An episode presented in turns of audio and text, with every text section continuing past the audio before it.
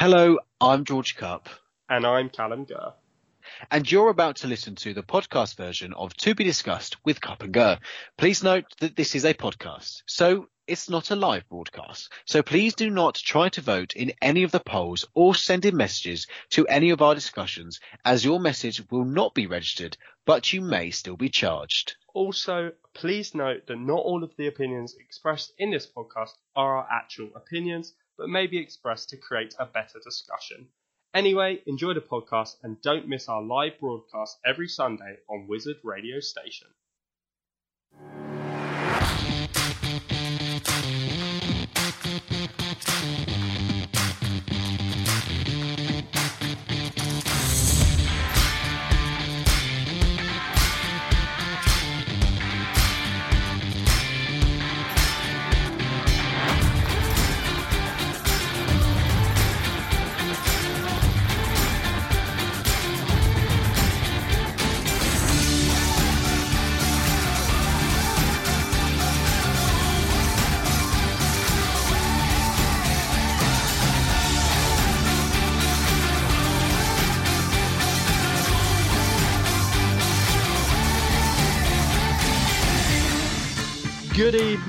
Everybody, and welcome to another episode of To Be Discussed with Cup and Gurr. My name is Callum Gurr, and I'll be joined by my co-host and political opposite, George Cup. Hello, everyone. This evening, Callum and I will prove to you that you can have impassioned debates whilst holding vastly different opinions without falling out at the end of the evening. So, tonight we will be discussing Do you support animal rewilding? What is the best Netflix original TV series to date? And lastly, do you worry more about the past, present, or future? With each of these discussions being accompanied by polls, which you have the chance to vote on at wizardradio.co.uk forward slash listen, and these discussions will be open until the end of the song break between each topic. But first, last week we asked for you guys to send in your opinion on the question what is one thing lockdown has made you appreciate more or learn about yourself? Uh, and we've had some really, really nice and uplifting things uh, come in. The first is from Evie. Evie says, This might be really soppy, but I've really learned to appreciate my family more dur- during lockdown. Basically, I've been stuck at uni during lockdown because I was really stupid. I didn't come back up to Manchester, where my family is, when lockdown began and then I couldn't really get a train, and I don't have a car down at uni, and now here I am. It's just me and one other person in our uni accommodation, so it's been really quiet, and I've just really just had to rely on my family to help me get through this time. I always took them for granted because when you always have access to them or have lived with them for literally 18 years of your life, you can forget how important they are sometimes. Now I can't wait to be back at home with them all even my little brother, who is the most annoying person in the world. Uh, George, uh, what what do you make of that? I mean, have you appreciated your family more since lockdown? Yeah, I think I mean it's such a lovely opinion from Evie there, um, and I think it is times like this where you do really appreciate those that are around you. Um, and I, I hope Evie that your little brother isn't listening to the show, but um, I I've been very lucky that I've had my uh, sister and my mum. Um, I've been living with my sister and my mum during this pandemic and during lockdown. And I must admit, I think when we first kind of went into that lockdown, I did have the kind of speculation that we might possibly fall out, but it hasn't been that way at all. We've, I think, we've actually all kind of grown closer together, um, and we've really learned to appreciate each other's company. Um, and we just have been able to learn to really laugh a lot more. And i, I don't know the, the, the whole concept of everything of of being able to live together has been has been really really lovely. And i'm actually very very happy that my sister moved back um, home to my mum's so we could all be together. The one thing that I will be honest, I have found rather hard of not seeing my dad. Uh, my dad is living in uh, Tankerton, which is a little few miles away from me, um, and obviously because of lockdown, it's meant that I haven't been able to see him. Um, and that I found that very hard. Normally on Sundays is is when I would normally spend most of the day with him, um, and I haven't been able to do that obviously for the last however many weeks it's been. And it has definitely been hard not being able to see him and being able to give him a hug or anything. Um, and it's never the same just talking to him over Zoom call or anything like that, um, because obviously you're not actually seeing that that individual in person. But yeah, it really, really has made me appreciate not just my f- friends, but sorry, not just my family, but my friends as well, the people that I have around me. And um, I, in a weird way, I think uh, as our friendships as well. I don't know if Callum will agree with me, but have kind of gr- grown closer because normally during normal times you we don't normally talk that much but it seems to be nearly every single night we have at least a video chat or we have a quiz once a week and it's been really lovely just keeping that spirit going and keeping all our smiles on our faces i suppose what what about you callum have you appreciated being at home a lot more with your family Uh, yeah, I, I, I, certainly have. A, certainly, especially early on, I think during lockdown. I mean, I, I similarly had reservations like you, George, in terms of I was maybe a bit worried.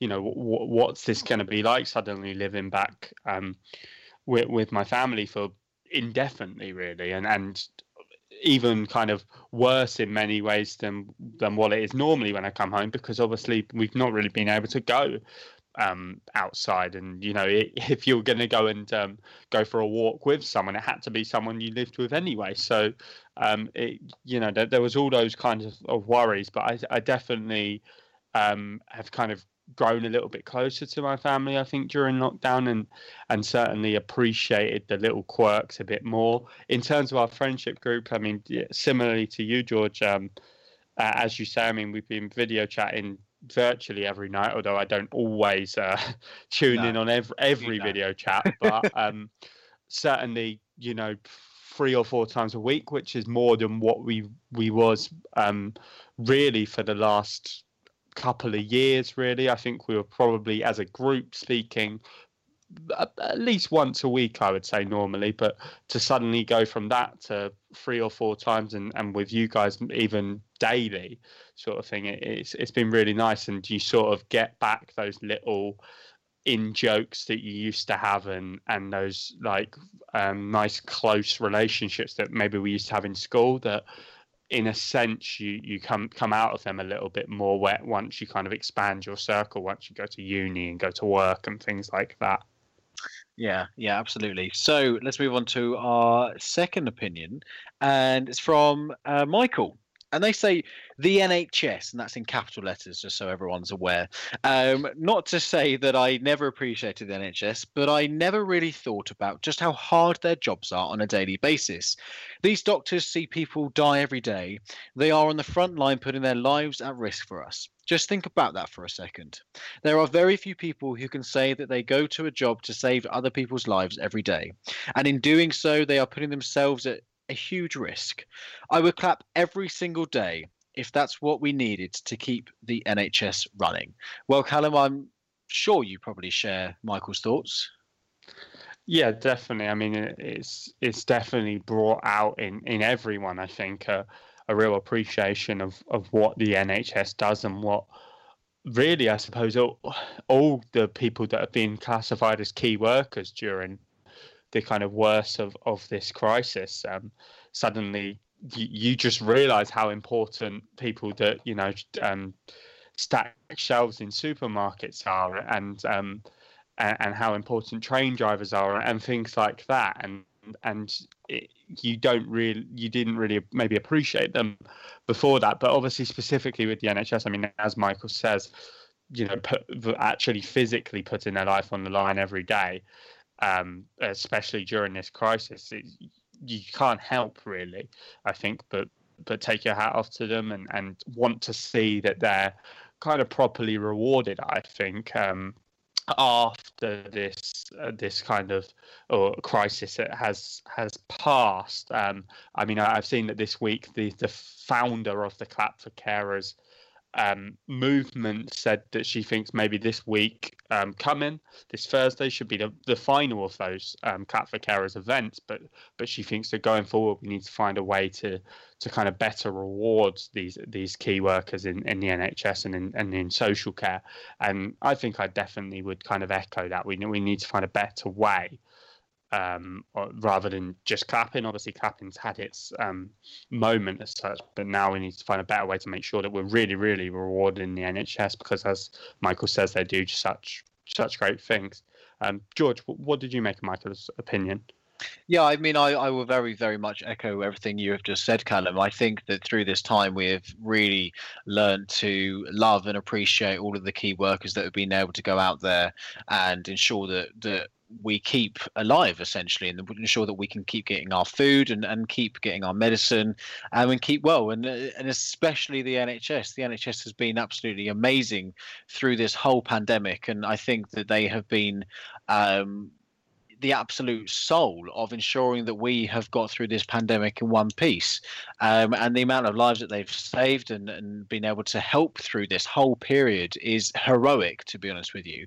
Um, and yes, I, I think the the clapping on Thursdays has been absolutely glorious, and be, being able to go out in the streets um, and clap every Thursday and see everyone come out has been really, really special, and I and I have loved doing it. But I do think that it unfortunately has has lost its kind of importance, and I, and I think that the government must now secure a pay rise for those in the NHS and even certain key workers as well, to, to really recognise the work and the dedication um, that those in the NHS, the staff, everyone from the cleaners to the doctors um, to the consultants, they really, really need to, to have that recognition to ensure that um, we can say thank you to them properly for everything that they've done over the last two or three months. Definitely, definitely agree with that. Uh, moving on to the last opinion then from Tasha. Tasha says, I spend a lot of time focusing on how to deal with my mental health better and trying to learn how to cope better. This has been a really challenging time for me, being stuck at home for all of this time, not being able to see anyone or socialize, and just being around my family the whole time. It's been a lot. I've started trying to learn coping methods from the internet, and I do think I have picked up a lot of tools on managing mental health and just being able to stay calm and accept the things that you can't control. I think it will probably all go out of the window as soon as we're back to normal, but it's helping me for now. So George getting kind of your mental health in check. I mean, that's obviously a really brilliant thing from from Tasha to be doing, isn't it? Oh, absolutely, and um, I think it's affected everyone, and and I think Tasha, uh, by able, I think you've done something really good by being able to recognise um, possibly the, the the problems that you may have, and then actually being able to try and conquer those with with processes and, and, and ways of dealing with the situations that you're facing. And I that that's such a positive, and you should be incredibly proud of yourself for doing that.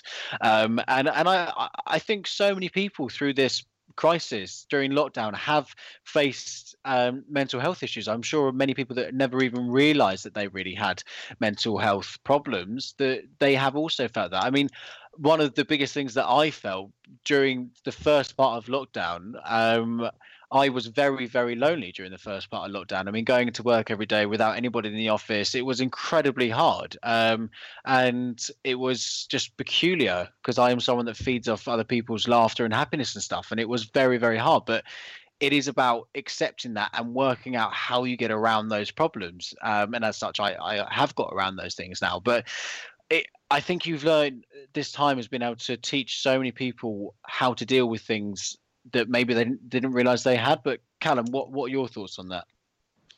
Yeah, I think it's it's obviously yeah been a really challenging time um, for everyone, and I think from my perspective, I've probably learned some more kind of coping mechanisms as well in terms of if I'm feeling particularly down or or, or glum or, or things like that. I will either go for a nice long walk or I'll go for a run or something like that. And um, I've actually been really good during lockdown at actually going out and doing those things. I, I, mean, I was probably aware that they they are good for my mental health before lockdown, but during lockdown, I've actually made a really really big effort to just go out and do them sometimes, even when you don't feel like it. Um, and and I think that's that's been good and kind of similarly to Tasha, I suppose, in finding those ways of coping and then trying to take those lessons, obviously going forward post lockdown. Right then, uh, remember we'll be announcing what the question will be for you to send in your opinions on at the end of tonight's show. So make sure you're ready for that for the chance to be featured in this segment of next week's show. But we've reached time for the first song breaker this evening, so we'll be back very soon.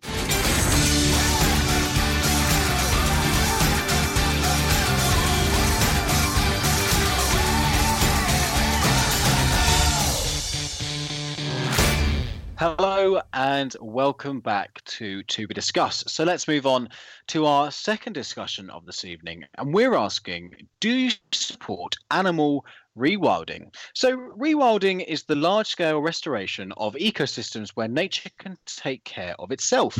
It seeks to reinstate natural processes and, where appropriate, missing species, missing species, allowing them to shape the landscape and the habitats within.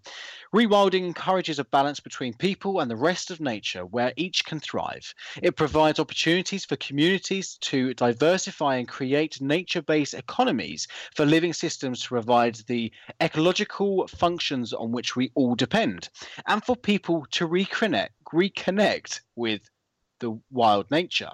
With rewilding, we could see animals like the lynx, wolves, wild boar, bison, beavers, osprey, and even moose being introduced into Britain.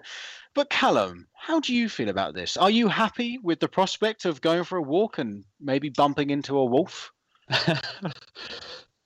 Brilliant. It's like something out of um, uh, Little Red Riding Hood or something, isn't it? Well, I mean, you uh, could be the Red Riding Hood if you want, mate. I, I will. I will.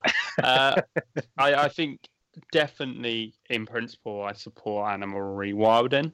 Um, I think it's been shown that in terms of introducing big predators back into environments, although that sounds like something that's really, really scary, but I think it's it's actually vital quite often for ecosystems to, to thrive.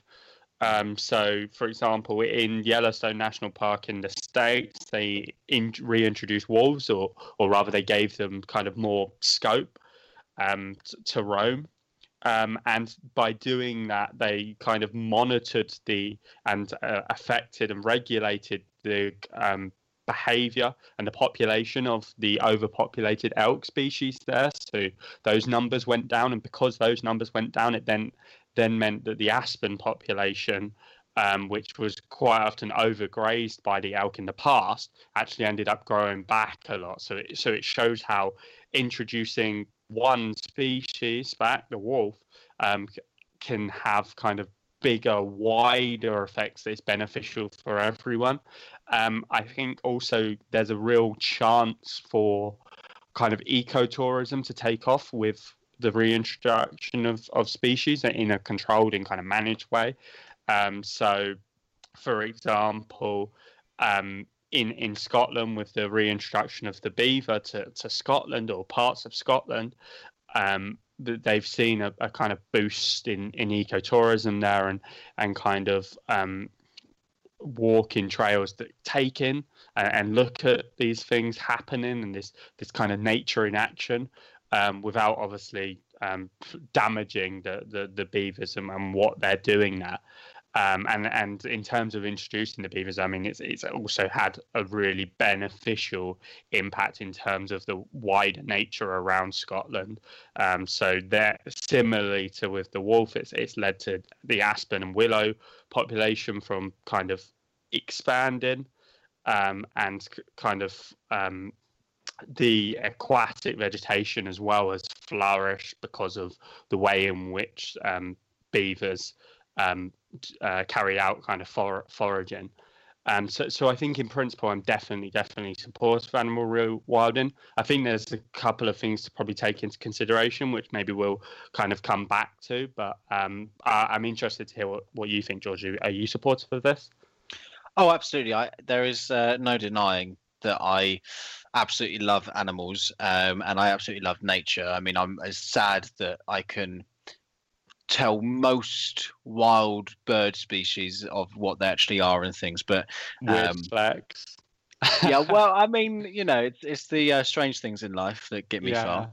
Um, that, I, um, I think it's a fantastic idea to reintroduce those animals that were once extinct from um, Britain, and to to make sure that they're thriving again. And I think that, as Callum has rightly been pointing out through through what he's been saying, is that an, an, ecosystem really requires on each level of species to be in place because otherwise you see um, the lower tier level of that ecosystem um, actually do too well. We've seen that in many things. If you look at kind of, um, I believe it's in London where they introduced deer, and the deer are the population is so big now that it's actually rather uncontrollable, um, and it, that has happened again in, in many different areas. So by introducing a pack animal herbivore like that, it really and truly then entitles you to introduce a predator such as wolves or, or lynxes. And I'm not saying that we should put wolves in London, that would be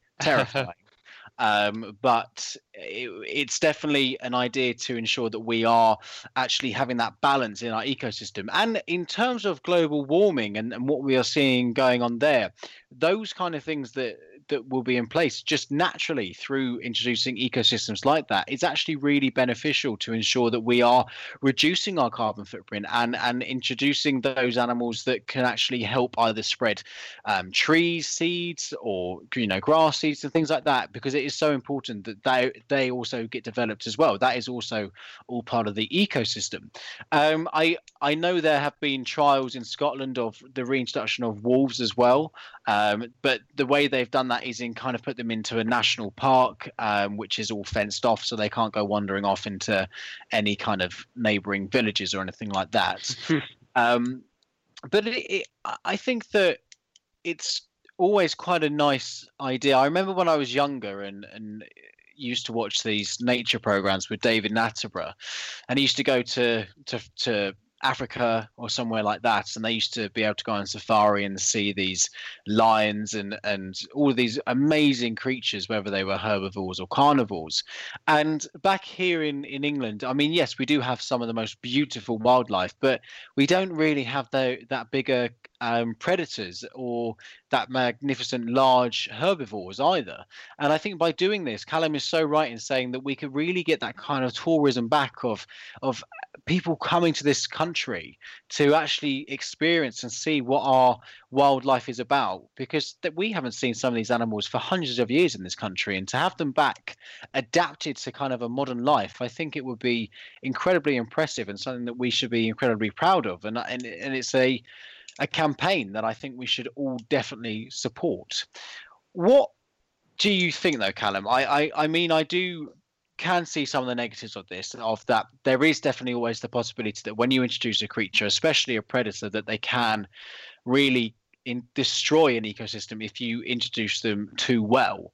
Um, do you think the level of safety actually outweighs um, us introducing things like lynxes and wolves um, and even bison actually because they can be rather aggressive as in so like the the safety fears would mean that we shouldn't introduce them. Yeah. Right. Um, I think it, it very much is kind of case dependent.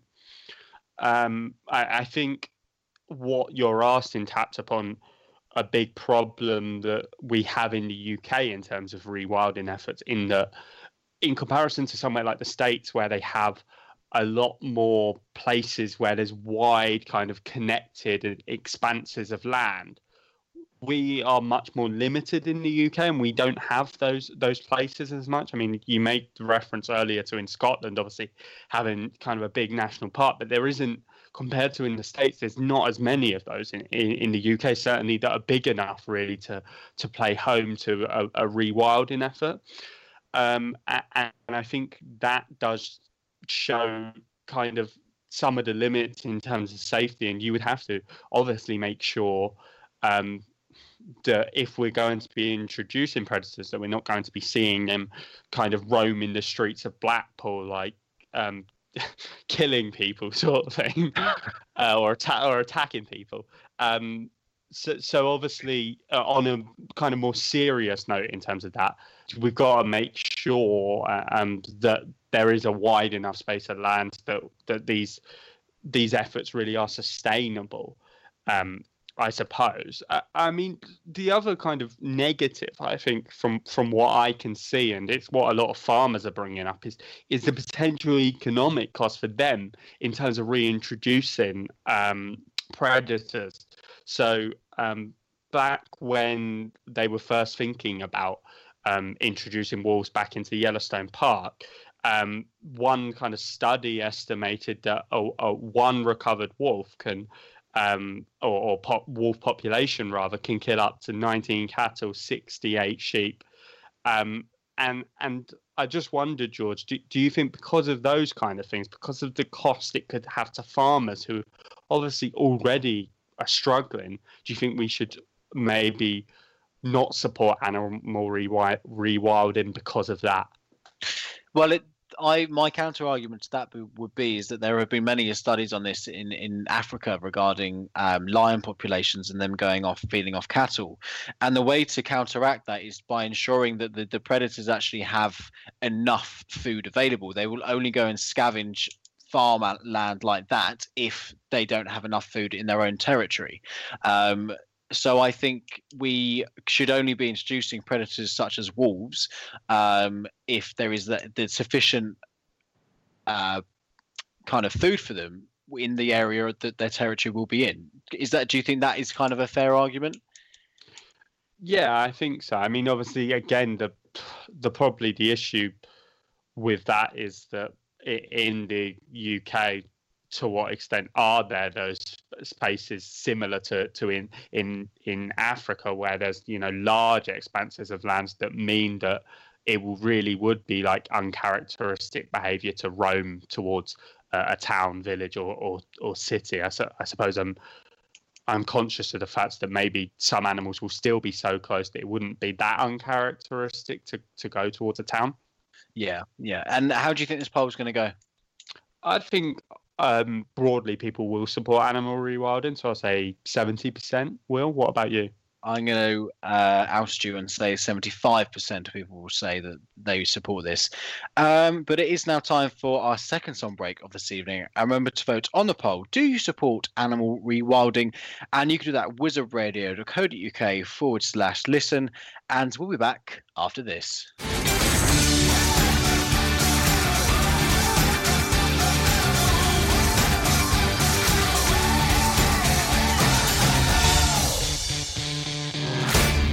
Hello and welcome back. So, before that break, we asked the question Do you support animal rewilding? And you guys have been voting away. So, the results are in, and 71% of you said yes, you do, and 29% of you said no, you don't. Well, Callum, we can call that one a draw, I think. um, I'm going to go with my win, George. So, there we are. right then, uh, time to move on to our third discussion of this evening. And we were asking, what is the best Netflix original TV series to date? So figures from April suggest that Netflix is Netflix uh, is worth 194 billion US dollars, showing what a giant the service has become. The number of subscribers to the service in the UK has risen every quarter since 2014. Within the final quarter of 2019, it estimated to reach 12.4 million households. Given this juggernaut status, it is no surprise to say that Netflix has produced some fantastic television.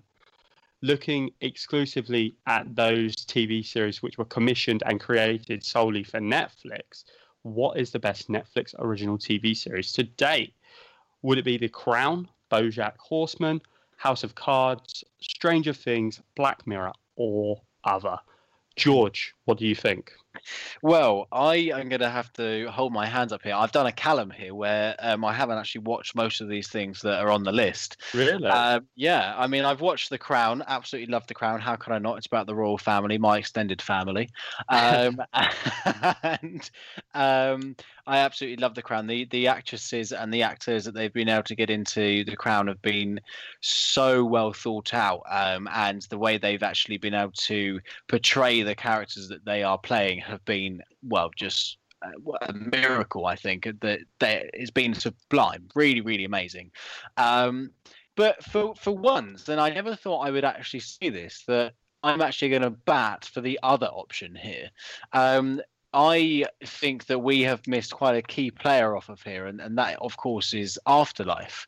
Um, I absolutely love Afterlife. I think Ricky Gervais has been very clever with what he's done, with how he's written it, and also um, acting within it as well. And I, I, it's a very touching series. I, I will hold my hands up that uh, in the last um, season that they did, I I did cry quite a lot through it, um, and because it is so touching and so well written, and I think it's a very. I mean, I think it's still trending at number one on um, the the British Netflix, and that's because it's so superb in, in the way that it's been done. But I I definitely think that in this case, other will be coming out on top rather strongly. Um, but how about you, Callum? Are you a man of of House of Cards or, or BoJack? Uh, I've, they're the uh, they're the only two I haven't seen, George. So thanks for that. um, House of Cards is something I de- definitely um, I definitely want to watch House of Cards. Um, I think it certainly would be well up my my street in terms of obviously about uh, about politics and about um, kind of the, the race to the White House, and then I, I believe kind of staying in the White House afterwards as well. Um, so, so obviously that's from what I hear is a very very good um, TV show. BoJack Horseman, I've got to say, I, I really don't know much about it. Obviously, it's an it's an, an animated um, but adult series as such. I mean, kind of akin, I suppose, to to Family Guy, Simpsons, South Park, that kind of thing. Um, but it's not something I've I've ever watched. It is something I'd be interested in seeing because I do generally like American Dad and, and Family Guy and things like that. So it's probably something I should try out. Um, but I think probably for me the best Netflix original TV series to date is Stranger Things. Um, I, I, think there was maybe a, a, little weakness in the second season of Stranger Things, but it, was back to its best in, in season three. I kind of love the nostalgia that, that they have within there. I think it's become a whole kind of cultural phenomenon. Um, uh, Stranger Things and, and that kind of link to to the 80s and, and stuff like that. I think the cast is really good of, in that as well, especially considering that they're obviously kind of verging on teen child actors that that sort of age um, and I just think it's a, it's got a really really good premise. Um, Black Mirror, I think as well is is a fantastic series. I mean, obviously because it's more like a kind of anthology type series, it's a little bit hit and miss sometimes. I think, which is why I wouldn't say it's necessarily um, the best Netflix original um, TV series. But then again, I I kind of I haven't seen every episode of that, so I can't really say for sure. But there's definitely somewhere I've watched and I thought it's just not quite as good as as kind of some series where every episode virtually is is kind of amazing. Um, in terms of other George, I mean, you mentioned you think that, that that's going to to win overall.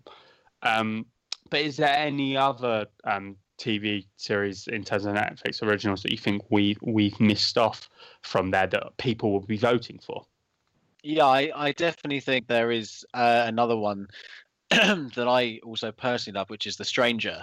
Um, that was a series about all different kinds of things, and it was it was a very um, you had to really really watch it, really focus on it because there were different kind of stories going on, and there were different plot twists as well. And again, the way that story had been told was really really really good, and and I think every single episode I watched I was always amazed at the end of it by how confused I was and, and what was actually going on. And it really made you want to keep watching and watching and watching. Um, and I, part of me hopes that there is another one, but the other part as well kind of thinks that it had such a good ending that I don't know whether it, I want it to go on. I feel like it would potentially ruin the first um, series if they did that. So I kind of want it to end where it has ended. But yeah, for me, it was it was so so good, and I would watch it again. Um, definitely would watch it again, even though I know what is going to kind of happen. I always think by watching something again, you pick up on different things that you didn't the first time around. Um, but I I do think that others going to be incredibly strong uh, in this vote. But how about you, Callum? What things are or sorry, I should say shows. What shows are you going to put in the other category that you um, have watched? Um, so obviously you you mentioned Afterlife. I, I, mean, I think the first season and that was really good. I haven't seen the second season still, so I can't say for sure. I mean, I'm I'm not excited about watching the second season because personally, I just thought they'd already done what they needed to do in the first season, but I do hear the second season's really good, so it's definitely it's something I, I, need to I need to to finish as such, or or I think there's going to be a third season as well. Actually, there is. Um, in terms of the other other others, uh, I, I think the Last Kingdom is something that I watched, which is a Netflix original. I think it originally started off on the BBC, but the last few seasons have been Netflix originals. Um, and that, that's a, a, really good show that kind of is based around the Saxon Chronicles and follows a guy called Uhtred um, through that and kind of the, the building of of what becomes England as such is, is what it's all about.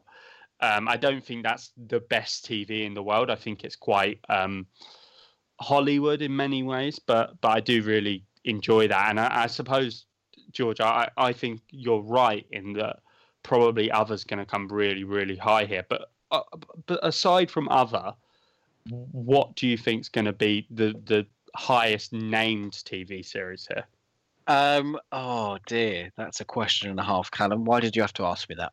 Um, I, do you know what? I I'm going to go for the one that that I love the most out of those named ones, which is the Crown. Um, I, however, though I do think it will probably be Stranger Things, but I I think that the Crown has been has been very good. Um, so I I would like to think as in a, a named series on here, um, the Crown will come out on top. How about you, Callum? Yeah, I personally think that probably Stranger Things will come out on top um, just because as as you say, I mean, it's just so so popular. Really, I think Black Mirror will do really well as well because they're the kind of shows that are really popular with with our kind of um, age group. I think. Right then, um, it's time for you guys to vote away on this poll. And remember, that question is what is the best Netflix original TV series to date? You can do that at wizardradio.co.uk forward slash listen. And those options again are The Crown, Bojack Horseman, House of Cards, Stranger Things, Black Mirror, or other. And we'll be back very soon.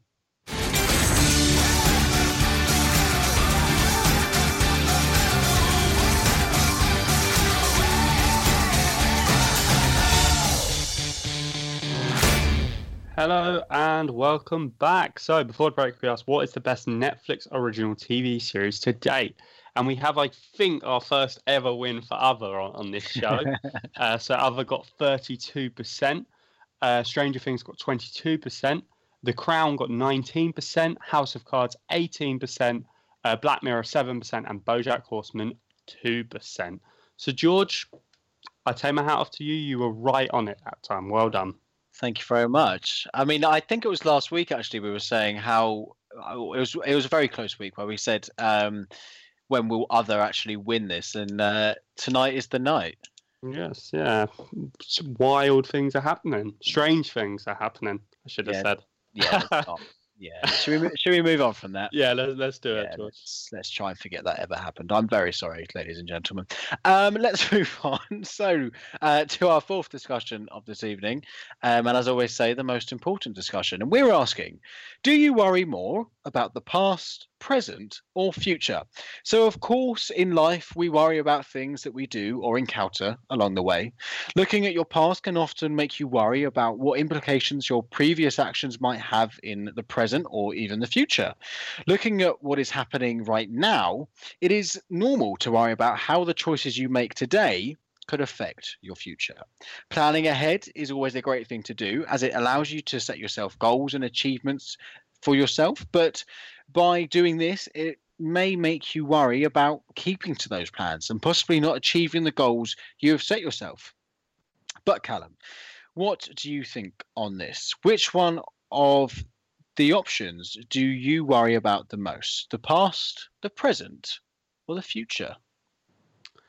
I think it's really hard to say with, you know, real certainty. I think what what I worry about the most, but I think it's really regrettable to say, but in a way, I think I worry a lot about the past, which I think at first reading you're like, well, how? Why would you worry about the past? It's already happened, as such. But but I think very much I my present actions and I suppose future actions are quite often determined by the mistakes I've made in the past and a consideration of what I've done in the past. And, and sometimes I think I, I it would be better for me if I try to live in the moment and try and, and almost forget the mistakes you make um, to a certain extent rather than sometimes you can dwell upon them too much rather than just take the lesson and learn it. Um, so, so I think for me, I probably actually worry about the past the most. Um, what about you, George? I'm interested. Are you? Yeah. Um, so uh, this kind of goes back to the thing that we talked about um, on a previous show regarding do we regret things that we've done in our past, and I always try and look at things that the things that I've done in my past I cannot change whatsoever. So what is the point in ultimately worrying about them um, and making them cause havoc on what is going on today or even in the future? Um, I try and look at things in the past as if they are lessons rather than mistakes, and that um, I've actually learned something from them. So when I come to those situations again, I can um, make myself better and, and react better in a, in a better way.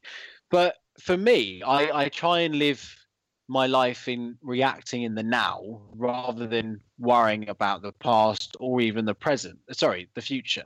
Because i think the present is the thing that you have control of. The present is the thing that you can actually change if you want to change.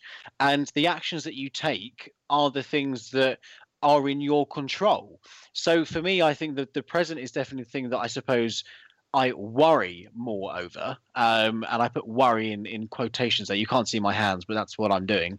Um, and I I just think that it that is a, it's a really positive way to have have of life because it's the only thing that you can really ultimately control. Yes, I totally agree. You could argue that you can control the future, but the future isn't set in stone. You have no idea what is coming up. Yes, you can make plans, but you can never always keep to those plans. And I I myself have future ambitions and things I would like to go and do in the future and, and you know there are things that I definitely want to happen in my life, but I don't think it's as such as saying I want it to happen now at this time, at this date, when I'm this age. Um, I would rather wait until that time is right for those things to happen and, and whatever it may be. Um, so that is why I would definitely argue that I worry for the present. Whether hmm. that's mm. right or wrong, who knows? Uh, maybe that's my old man opinion coming through. And do you think it's changed with age, though? Do you, do you think that maybe you worried less about the future when you were younger, whereas now, okay, you, you don't worry about that the most, but do, but do you think that you do worry about that more now than what, what you did when you're in your teenage years? Um, I don't know. I think possibly when I was in my teenagers, when I was at school, looking at my future, because I think when you're at school, you're encouraged to look at your future to see where you want to do, what you want to go and be, and everything like that. You know, you're you're you're pushed to either go to university or go to a job, and and you're you're kind of pushed to make your key life choice at the age of 18. When yeah. in actual fact, you sometimes don't have any idea what you're doing. So I think in that in that mindset, I'm not sure whether I do so much worry more about it now. I think that. From things that have happened in the past in my life, it's allowed me to appreciate everything that's been happening in the present. Um, and whatever happens in the future happens. And I look forward to whatever happens. And it's not something that I choose to really worry myself over. How about you, Karen? Do you think you've seen that swift in yourself, change in yourself, sorry? Or do you think that you're actually worrying more now than you did um, when you were a teenager?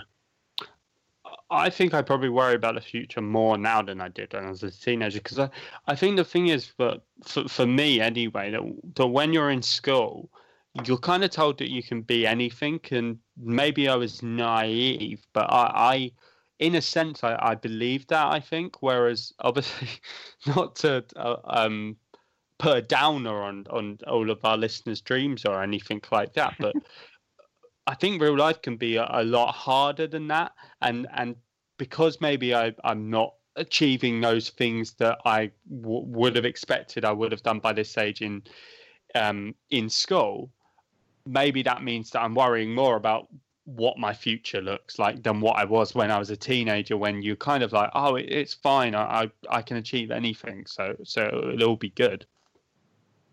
Yeah, yeah, no, I, I, I definitely do see that point of argument. And how do you think um, people will vote on this? Um, I think most people worry most about the future. I think, followed by the present. What about you? Okay, I'm going to say the past, if I'm honest. Okay. Um, but there is only one way to find out, and that's for you guys to vote on this uh, poll. Do you worry more about the past, present, or future? And you can do that at wizardradio.co.uk forward slash listen. And we'll be back after this.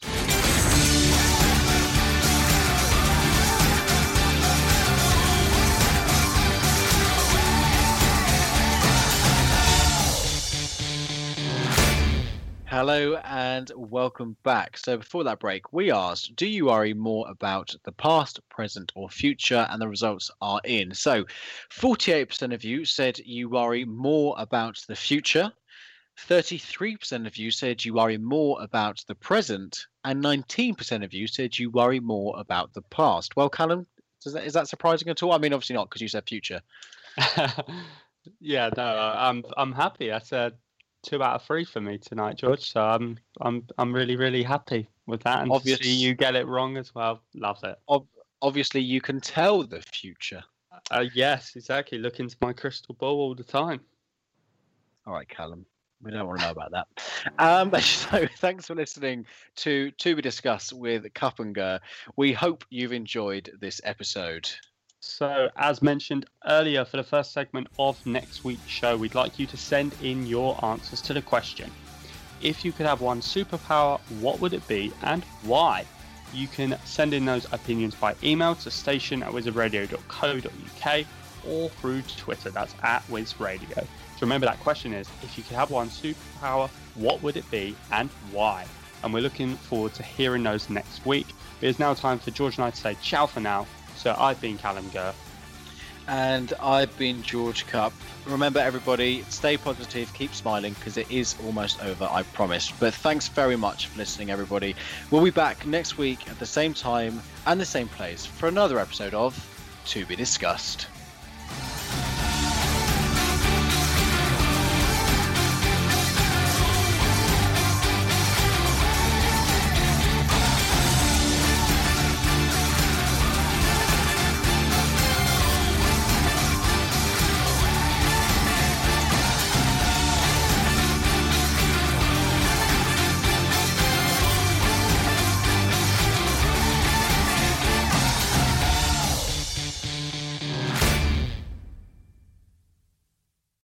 It's happening daily. We're being conned by the institutions we used to trust. The mainstream media is distracting us with meaningless headlines instead of focusing on the harsh realities facing American families. Time is short before something big happens, and that's why so many folks are preparing. They're becoming self reliant by investing in emergency food storage from My Patriot Supply. Go to mypatriotsupply.com and secure four week emergency food kits for each member of your family. Each kit contains tasty breakfasts, lunches, and dinners, averaging over 2,000 calories per day. Save $50 on each four week food kit you purchase, plus get free shipping on Ready Hour four week emergency food kits. You're not ready if it's not Ready Hour Foods. At My Patriot Supply, you can also get solar power generators, water filtration units, heirloom seeds, and survival gear. Order by 3 p.m. and your unmarked boxes ship the same day. Shop mypatriotsupply.com today. mypatriotsupply.com.